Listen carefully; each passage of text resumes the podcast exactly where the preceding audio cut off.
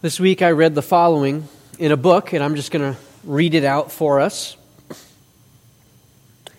After the Netherlands fell to Germany in 1940, deacons in the Dutch Reformed Church rose up to care for the politically oppressed, supplying food and providing secret refuge. Realizing what was happening, the Germans decreed that the office of deacon should be eliminated. Responding in a general synod in July of 1941, the Dutch believers resolved, quote, Whoever touches the diaconate interferes with what Christ has ordered for the task of the church. Whoever lays hands on the diaconate lays hands on worship. And in response to this, the Germans backed down from their demands. You know, I, I read that and I'm just struck with that. Like, Nazis wanted to outlaw deacons. What a concept that that is. That, that, that, these deacons were so troublesome to, to the agenda and the regime of, of the Nazis that, that they would have desired to outlaw a biblical church office. What was it about those deacons that scared the Nazis in that way? What was it that was causing such a problem for them that, that the church, just being the church and seeking to care for those around them, was a threat to the oppressive regime of the Germans? When the deacons led that effort to care for others, they, they threatened the control of what the Nazi Empire was seeking to impose upon the Netherlands at that time. The deacons were a powerful force in the midst of a troublesome time. Well, here we are, and we've been moving through this series on biblical church polity or ecclesiology. And again, we recognize that, that uh, some people might approach subjects such as this and with a yawn and be like, okay, you know, well, how are we going to how are we going to get through this? But in reality, this is so critical and so crucial for us as a local church because, again, we live ecclesiology every single day. We began by considering what is a church. And last week we examined what are elders, and this week we will learn from the scriptures what are deacons. What is this office that God has given to the church? And just like we did last week, we're going to spend a few moments looking at different models that exist in the world and in the culture today, and then seek to consider what is the biblical model for what is called the diaconate. So first, let's let's just look around and consider. Okay, what's what's around us in the world today? What are the models that are out there? Uh, this is a slide that, if it pops up, we'll see it. It's not moving. Uh, this is a slide that we saw last week as far when we were talking about the concept of elders. Some church have a single elder or single pastor model. And in this structure, often there is a deacon board that functions underneath the single elder or the single pastor. Sometimes that deacon board almost, almost functions like what we would say elder board ought to function like. They are actually caring for and providing leadership for the church. Other times, the deacon board is nothing more than a group of yes men that they are there to do whatever it is the pastor says to do, and whatever he says, that must be the word of the Lord, and we go and abide by that. But really, it can function in a variety of ways. And we discussed some of the issues with this structure last week. Oftentimes, churches that are structured this way actually add a, another office, and again, it's not advancing for me here and, and they, they add a third group and they call these deacons, and the, or uh, rather, they call these trustees. And often the trustees actually function how we would argue deacons ought to function. And they end up fulfilling the role in that way. Well, I hope there's some obvious issues with this, just as we see this kind of model displayed for us. We don't find anything in the Bible about anything about trustees. Right? That's just not there. This model really comes from a uh, kind of a corporatized church mindset of just like, well, if we view it kind of like the way businesses are structured and there's a board and there's trustees and, you know, kind of view it that way, it's just kind of functioned and structured like a corporation might be structured. But the problem is, the church is not a corporation. Right? We're not a business, it's a ministry. And so we don't find this to be a biblical structure of church governance. There are some churches, though, that this is less about the structure of the church, and if you could advance there, this is less about the, the structure of the church and more just about the viewpoint of how deacons ought to be viewed. Right, some view deacons almost as kind of like a stepping stone on the way to another office. So the office of deacon is not necessarily a calling in itself, that I'm, I'm, I'm to fulfill a, a purpose here as a deacon, but it's rather viewed, well, my real goal is I'm trying to be a pastor someday, or I'm trying to be a, a, an elder someday. But in order to get there, I have to go through the stepping stone of first I'm a deacon, then maybe someday I'll be an elder, and then maybe someday I'll be a pastor. This is very common in the Roman Catholic Church system. You start as a deacon before moving up to being a priest in their system. Another way that we can almost see this uh, expressed, you know, the stepping stone idea, we see this expressed in a variety of ways. Sometimes deacons to elders, hold on, go back. Uh, sometimes deacons to elders, uh, to, to pastors. Sometimes we see this even with the role of, of pastors. So you think of like the, there's the youth pastor, and the youth pastor is only a youth pastor because he's trying to be a senior pastor.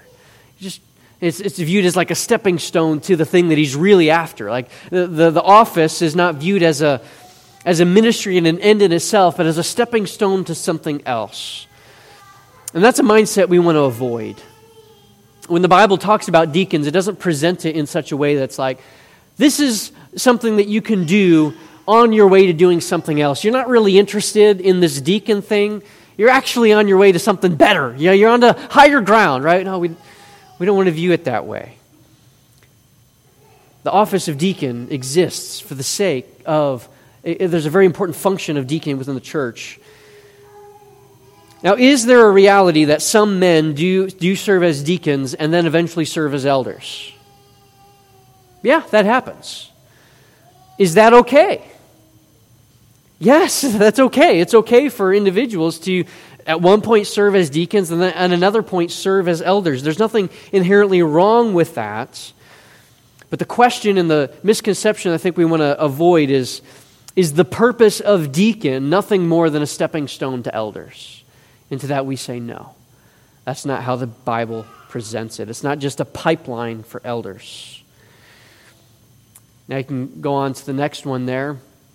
Some people view deacons as just mere handymen or bookkeepers, where you know it's just all the all the material things of the world that need to be dealt with. Perhaps you've heard something said of this nature. Uh, the elders they take care of the spiritual things, and the deacons they take care of the physical things. I think there's there can be some element of truth with that, but I believe we're start if this is our starting place, we're starting in the wrong place. Right? Just because someone might be good with their hands or might be really smart with money doesn't mean they should automatically become a deacon and serve the church in that way. Right? Can fix an AC unit isn't a biblical qualification for deacon, right? That we don't find that in the biblical text. We may end up in a place where there, are, there is a deacon of facilities of sorts, but we must not reduce the office of deacon just to, uh, these are the handymen and these are the bookkeepers and this is just their job and that's what they do. We don't want to reduce it to that kind of mindset.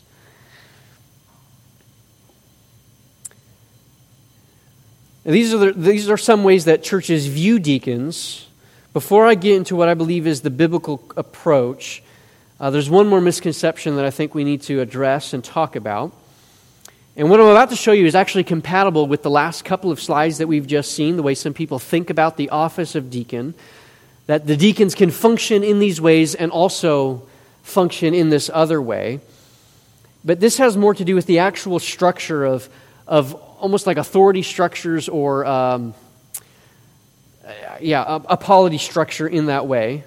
And that is this here. Polity structure that is almost structured more after our American governmental structure rather than on what the Bible says. So you might have like checks and balances, divisions of power.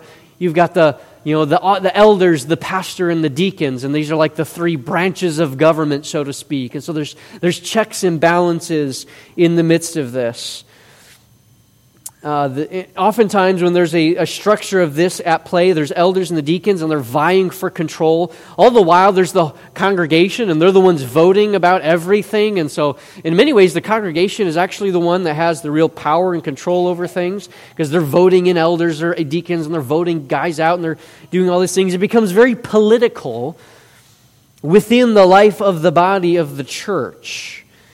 In this model, you might have elders again, over the spiritual things and deacons over the physical, but the two offices are equal in standing. And so, what might ha- happen practically and functionally, elders might technically have spiritual authority, but the deacons hold the functional power because they have control over the budget.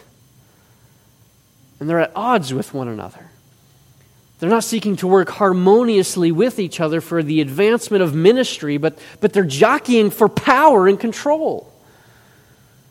Well, that's not the way the Bible presents churches ought to function. The church isn't designed to be this place where we vie and jockey for power and authority. We're to exist for the work of the ministry. So I'd like to present to us what I believe is the biblical approach to church governance we saw this last week as when we talked about elders. We believe there should be, in, in, an ideal scenario, there should be a plurality of elders. And sure, there might be a, a staff pastor or a teaching elder of sorts that is, does the primarily teaching responsibilities. But the lay individuals that serve as pastors or elders, they are also pastors. They are also responsible to shepherd the flock, to guard the flock, to feed the sheep. And so we saw that this was the model that we saw last week. Was we consider that and, and bring deacons into the picture, I believe the biblical model will look something like this. Biblical church polity structure, this is for the purpose of the work of the ministry. The elders are tasked with spiritual oversight of the church. That includes all the things that I just mentioned before about guarding the flock and, and feeding and caring for the sheep, equipping the saints for the work of the ministry. And the deacons help by stepping in and taking care of, of other things so that the elders will be free to shepherd the flock. Now, I'm about to go to the next slide, and I'm just going to warn you right now. I'm just about to make it really messy with a whole bunch of arrows, okay? That's what's coming. Go ahead. We see here. Yeah, I just made it messy with a whole bunch of arrows. The elders, their responsibility is the ministry of the word. We see this in Acts chapter 6. They're dispensing the ministry of the word, they're seeking to equip the saints for the work of the ministry.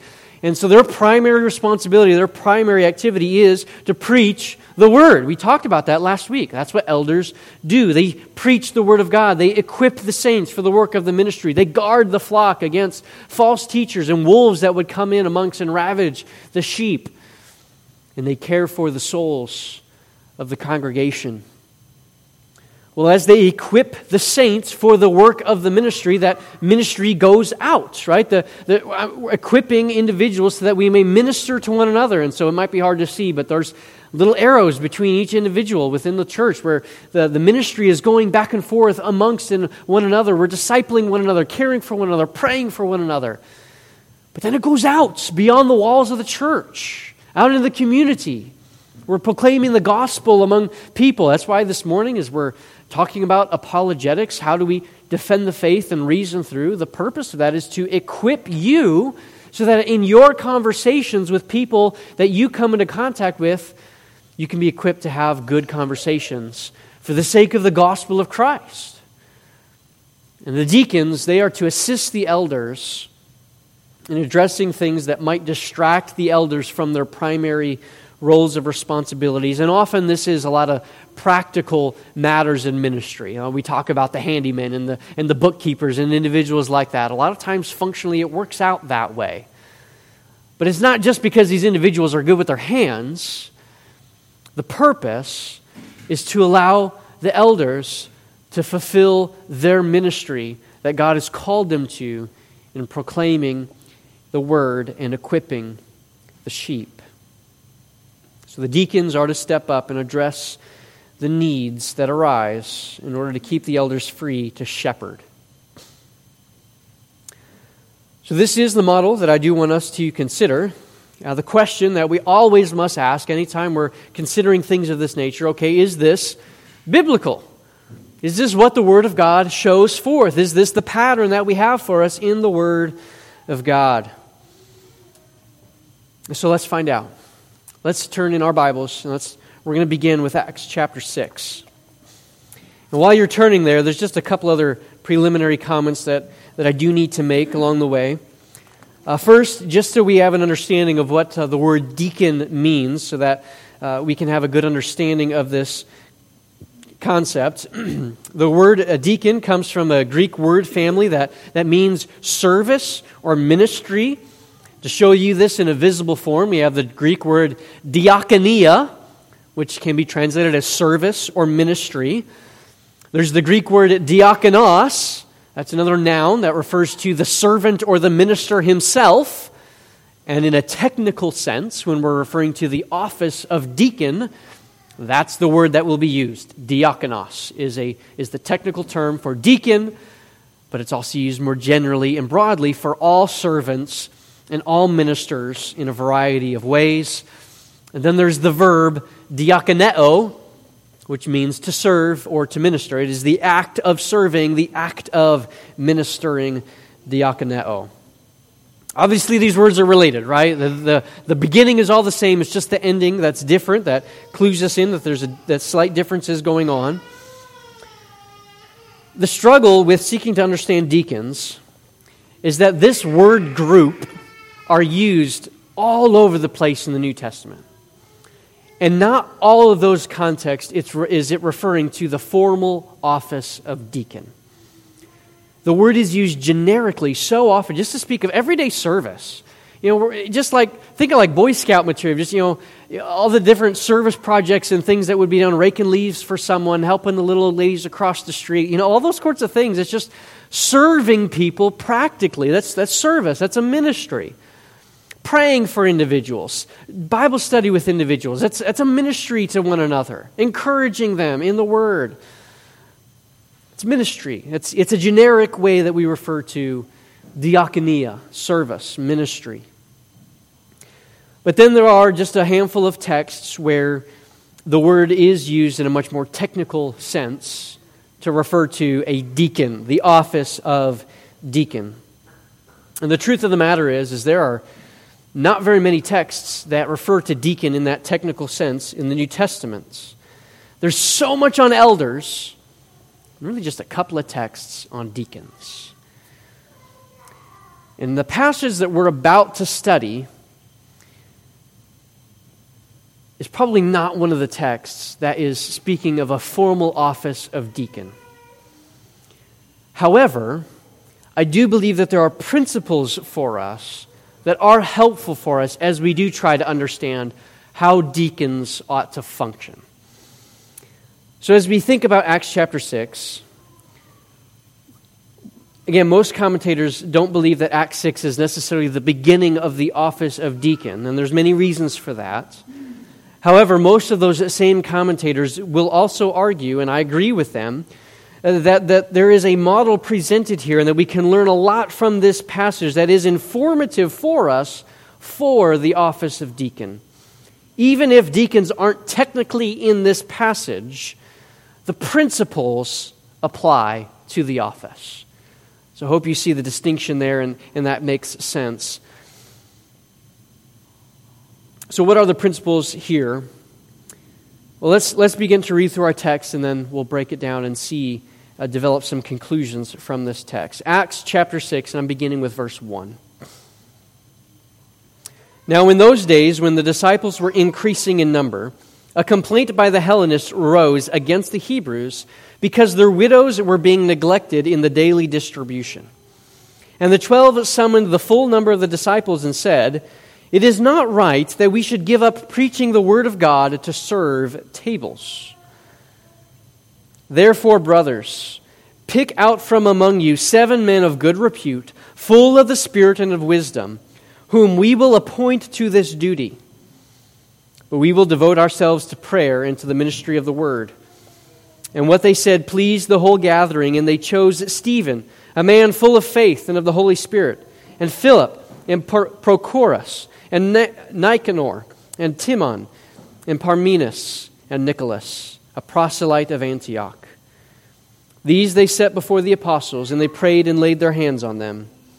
And the word of God continued to increase, and the number of the disciples multiplied greatly in Jerusalem, and a great many of the priests became obedient to the faith. Just a few things to kind of set the context for us as we look at this passage. Early in the book of Acts, tens of thousands of people traveled to Jerusalem for this event the, fest, the Jewish festival of Pentecost. And at that time, God pours out His Holy Spirit, and there's amazing things happening within the church or within uh, Jerusalem. The amazing things are happening here. After Peter preaches a powerful sermon, 3,000 people come to faith in Jesus Christ all at once. And Acts 2 says of this new group of people that, that they devoted themselves to the apostles' teaching and the fellowship, the breaking of bread, and the prayers. And it says, All who believed were together and had everything in common. And the Lord added to their number day by day those who were being saved. As we continue to progress through the early portions of the book, there's so many people in Jerusalem. They come from out of town for this event all of them are hungry for the Word of God, so even after the Jewish festival ends, they stick around. Right? They have this new faith in Jesus Christ. They're, they're a part of this new thing called the church. Like, what is this? This has never existed before. Now, here we are, we're a part of it, and we're hearing the apostles, we're seeing all these signs and these wonders. It's amazing! But they're away from home. They're away from their typical means of supplying food for themselves. And so, as a result, then these new converts, as they're gathered together, they're generously sharing whatever they have for the sake of meeting the needs of one another for these individuals that don't have a means of supporting themselves in the city. In Acts chapter 4, we see something similar repeated. And I'm just going to read. This is Acts chapter 4, verses 32 through 35. Now, the full number of those who believed were of one heart and soul. And no one said that any of the things that belonged to him was his own, but they had everything in common. And with great power, the apostles were giving their testimony of the resurrection of the Lord Jesus, and great grace was upon them all. There was not a needy person among them. For as many as were owners of lands or houses sold them and brought the proceeds of what was sold and laid it at the apostles' feet, and it was distributed to each as any had need. Again, we still have these displaced peoples in Jerusalem, these new converts, don't have a way to support themselves, but the church is caring for one another and distributing the funds as they are needed. In chapter 5, we read how things continue to grow. Chapter 5, verse 14. And more than ever, believers were added to the Lord, multitudes of both men and women. I was reading some commentaries this week that were trying to estimate how many people were coming to faith in Christ. There were some that were estimating as many as 20,000 people coming to faith in the early portions of the book of Acts. 20,000 people. Now, again, that number is really impossible to verify and check and see how many it was. The number was certainly in the thousands and thousands of people. So when we come to Acts 6, that's the backdrop of what's been going on. People have been selling their land, they've been distributing it upon uh, anyone who has need, and there are needy people. Well, here in Acts 6, we find out we have an interesting problem. Some individuals are being neglected. A complaint by the Hellenists against the Hebrews that they were being overlooked in the daily distribution. We need to understand who Hellenists are. Hellenists are individuals, they were Jewish by descent, by blood, but they had become so immersed in Greek culture that they really didn't even speak, many of them didn't even speak Hebrew any longer. They, were so thoroughly immersed in Greek culture. They were really Jews just by the fact of their, of their descent and their blood. Otherwise, culturally, language, all these things, they were Greek through and through. And so we have a group of Hellenists living in Jewish Jerusalem, believing in Jesus Christ, but then being overlooked when this money is being dispensed to those in need.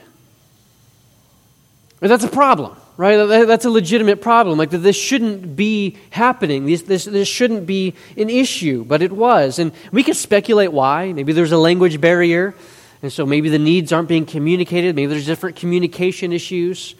Uh, maybe there is just the Hebrew as they're distributing the stuff. Maybe they're just looking out more for their own people rather than the Hellenists as well. Again, we can speculate all day long, but the reality is, is this is just what was happening. And so there's a problem. How will it be addressed? And this is where we start seeing the principles that will help inform us as we start thinking about deacons. First, we see the priority of preaching. The priority of preaching.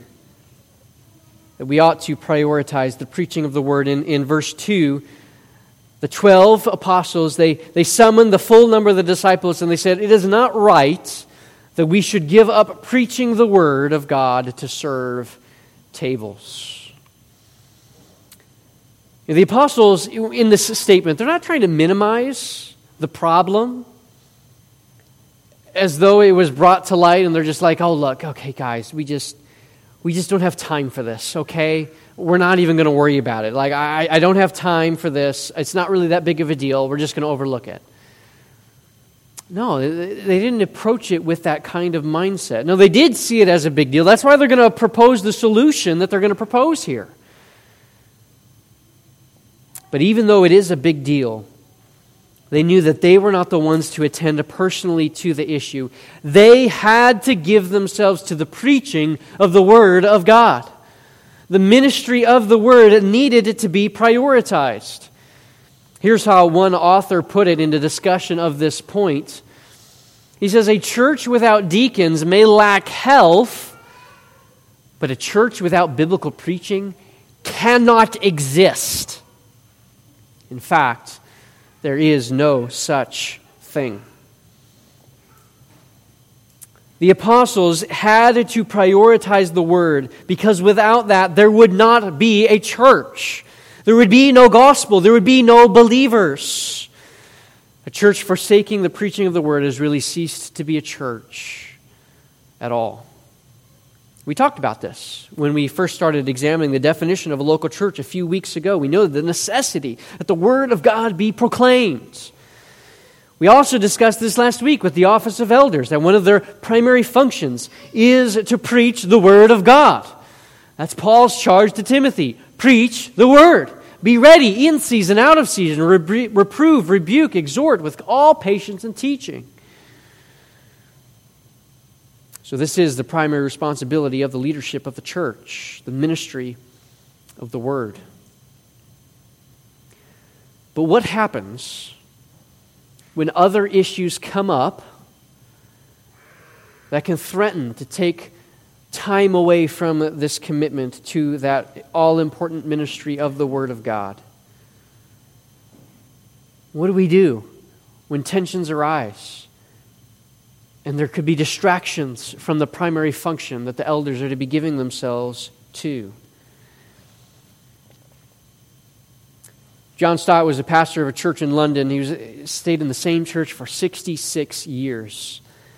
And he once wrote this, discussing this passage. He says, There's, there's really no hint, there's no hint whatsoever that the apostles regarded the social work as inferior to, to pastoral work or beneath their dignity. Right? It, it wasn't that that the pastor was just like, oh, I can't get my hands dirty with this. Right, this, is, this, is just, this is just, this is below me. It wasn't that, but rather it was an entirely a question of calling.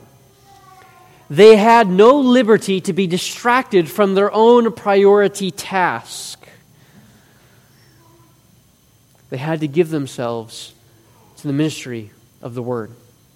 So, what's the solution? It, this is a real problem. This, this does need to be addressed. This isn't, this isn't an unimportant work. This, this is a real issue that needs to be addressed.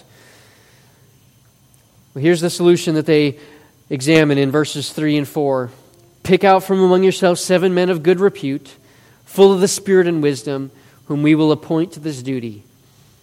But we will devote ourselves to prayer and to the ministry of the word. Again, they were, must not be distracted from their own priority task. Instead, the principle at play here is to deputize deacons. We need to prioritize the preaching of the word, but we need to deputize deacons for the purpose of addressing legitimate needs within the community, legitimate needs amongst the church.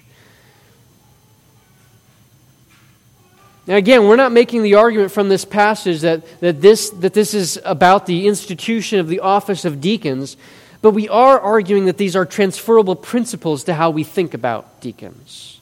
Right? The apostles here encouraged the, the congregation to identify men who are reputable, full of the Spirit and wisdom, and that the apostles then would appoint them to this task. And I think that's an important point, that the, the apostles just didn't give the whole peep, the, the, the congregation just free reign on just, hey, whoever you want, just throw them up in there. It'll be great. Go, go for it. Knock yourselves out. You they sought the recommendation of the people, but then they appointed them to, the, to address the issue. And so we see that they give qualifications. They got to be reputable, full of the spirit and wisdom. They got to be wise. They got to be godly. They would be appointed to this task. And, and really, as we think about this concept, of the qualifications, we see overlapping concepts in, where when, uh, when Paul gives the specific qualifications for deacons in 1 Timothy chapter 3, verses 8, and I'm going to read this text, where he says, Deacons must likewise be dignified, not double tongued, not addicted to much wine, not greedy for dishonest gain. Right? If, if they're going to be, have the responsibility of distributing the goods to people in need, well, they need to not be greedy, right? They need to not be seeking dishonest gain. They need to be honest individuals. They need to be reputable, dignified. They must hold the mystery of the faith with a clear conscience. They need to know the Word of God and cling to it and have a clear conscience before God. Let them also be tested first, then let them serve as deacons if they prove themselves blameless Likewise, their wives must be dignified, not slanderers, but sober minded, faithful in all things. And let deacons each be the husband of one wife, managing their children and their own households well. And for those who serve well as deacons, gave, gain a good standing for themselves and great confidence in the faith that is in Christ Jesus. Hope you can see how it's in these qualifications that they're really so fundamental to the ministry that deacons provide. Right? If they're to be entrusted with, with important matters like the distribution of funds, then they must be good, honest, trustworthy, skilled, and conscientious individuals. And unqualified individuals would wreak havoc upon the church if they were placed into this position. Let's jump back to Acts chapter 6 and finish reading what is there, what we have in this text. They, they identify these individuals, seven men. They installed them. These they set before the apostles. They prayed over them, laid their hands on them. And then in verse 7, it says, The word of God continued to increase. We notice that the men that they selected, these were all Greek names, right? It's Greek individuals, the, the Hellenists that were being overlooked. So they made sure they got some Hellenistic Jews serving in this capacity to make sure to see to it that this need would be genuinely addressed and not overlooked. Apostles prayed over them, appointed them to the service, and turned them loose to be able to accomplish everything in their responsibility. You know, there are some, there are some pastors or elders who, for lack of a better terminology, they, they can be control freaks. Uh, they just want to be control over everything. They, they want to have, have their hand in, in absolutely everything. They, they want to do everything themselves and be involved in everything because maybe they think that they can just do it better themselves, or, or maybe they think that they're just, they just need to have that level of control to feel secure within themselves. But here's the reality, and, and one pastor put it this way The pastor who tries to do everything ends up doing a disservice to everyone. The pastor who tries to do everything ends up being a disservice to everyone if the elders, if the apostles in this moment, if rather than seeking to deputize individuals to fulfill that ministry and to take care of those tasks, if they really sought to do it all themselves, they would have been doing a disservice to the whole church because they would not be spending the time they needed to spend in ministering the word, caring for souls, and spending time in prayer. So, pastors, elders, they must delegate what they can to the deacons for the sake of prioritizing the ministry that they have been called to do. And I, I, want us to notice before we leave this passage how the story ends. The Word of God continued to grow. Right? More people were coming to faith in Jesus Christ. And it's easy for us to gloss over that. But just consider the significance of that statement for a moment. If this issue in Acts chapter 6 isn't addressed, that could very well have been the end of the church. Think about the witness of the gospel as they're going forward. Believe in Jesus Christ that your sins may be forgiven. Meanwhile, you're building a reputation within your church that you only care for your own, and the Hellenists we just kind of overlook. We don't care for those.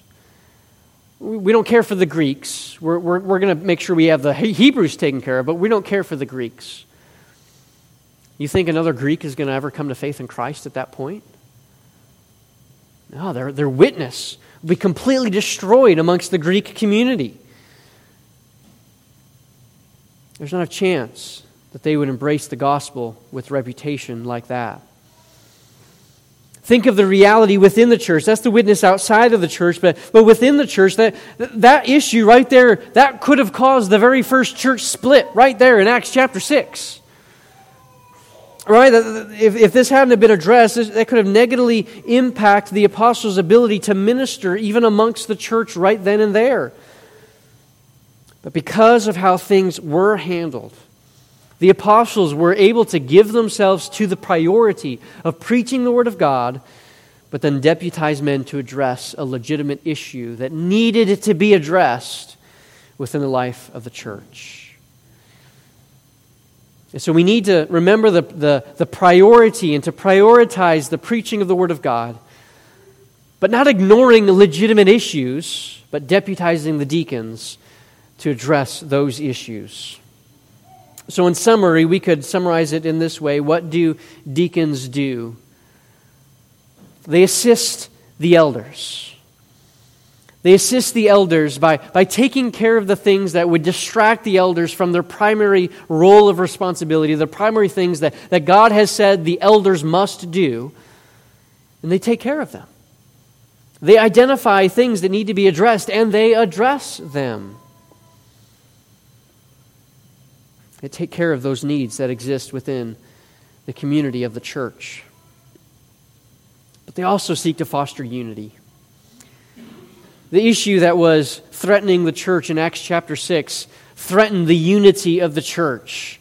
It put strain and pressure upon the apostles and strain and pressure upon uh, that body. There's tension there. They weren't unified. There was a complaint. These individuals stepped in and sought to address things to foster unity, to bring unity back into the church. And as a result, the gospel went forward. As we think about what this possibly could look like, you know, it could look like any number of a variety of things. anything that is needed as directed by the elders of the church. The office of deacon is a service role. In fact, it's it's in the name after all, right? The word deacon means servant. So deacons should deacon as a verb, right? So they, the servants should serve. It may look like handling facility issues so that the elders don't have to do that and they can spend the time studying the word, praying and caring and shepherding souls. It may look like distributing funds as needed for mercy ministry when there are needs that arise. It may look like handling technical equipment or, or website management or any number of possible things that, that are legitimate needs within the body and legitimate things that need to be addressed, but things that might call an elder away from his primary areas of responsibility of preaching and caring for souls. So, deacons, they assist the elders by addressing the needs and fostering unity within the church. And in so doing, in so doing, deacons have a wonderful opportunity to model Christ like service to not only the church community, but to a watching world around us. When Jesus Christ came into the world, he said himself, I did not come to be served, but to serve, and to give my life as a ransom for many. Jesus Christ is the model servant. Jesus Christ is the one who gave himself and demonstrated that self sacrificial love for the whole world by dying on that cross. That anyone who believes in Jesus Christ and him alone can have eternal life. He completely gave entirely of himself for the sake of others. And deacons have a very unique opportunity to step up and to provide a obviously they're not dying for people right? They're not they're not uh, giving their lives in atonement for sin. But they have an opportunity to model selfless service that we see in jesus christ. And in so doing allow the elders to give themselves to the office and the task that they've been called to do guarding the flock, feeding the sheep, and tending to souls. Here we are, Pillar Fellowship, a small church plant, as we stand here or sit here today, as the case may be. Uh, we don't have any deacons. That's just where we're at in our development as a church. What I'm about to say is not a complaint, so please don't hear it that way. There's a lot of things that, that I do that, in an ideal world, would be done by a deacon in that office. And again, I'm not saying that by way of complaint. I'm more than happy to do these things as they are necessary so that our church may continue to function and to grow. But I will say, just having studied the Word of God and looking forward to the day when the Lord does bless us with qualified individuals to serve in the office, that when we do have deacons serving in that position for the sake of the health of the church, that that will be a good day, a good day for the furtherance of the gospel, a good day for the furtherance of unity within the church. That the elders of this church, whoever they may be, may give themselves to the preaching of the word and to prayer. And with that, let's close in prayer.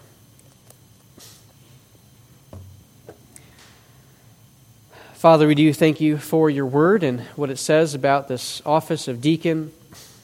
Lord, I pray that you would rise up, raise up uh, individuals that can serve as deacons within this church body. I pray that as needs are identified and uh, can be addressed by others, I pray that you would uh, just seek to, uh, that you would bring, bring these things about, Lord. We desire to see a plurality of elders. We desire to see a plurality of deacons. Perhaps some of those individuals are even here today. I pray that you would grow us and strengthen us in this, and that we would seek to not have a, a church polity structure that's just governed by our own ideas and whatever is present within the culture, but that we would be govern ourselves according to you, what your word has to say. Lord, I pray for whatever the emergency is, as we hear the sirens of the vehicle passing by even now. We don't know what's going on, but we do pray that you would, uh, your hand of protection would be at work there, that you would help the first responders, give them wisdom, give them courage, give them strength, and that you would uh, step in and, and, and, provide the help and the grace that is needed for whatever this emergency is that uh, that vehicle has just passed by. Thank you for the time that we could spend together today. I pray that, that uh, your name would be glorified among us today in our lives personally, in our church, and as we engage the world around us. I pray this in Christ's name. Amen.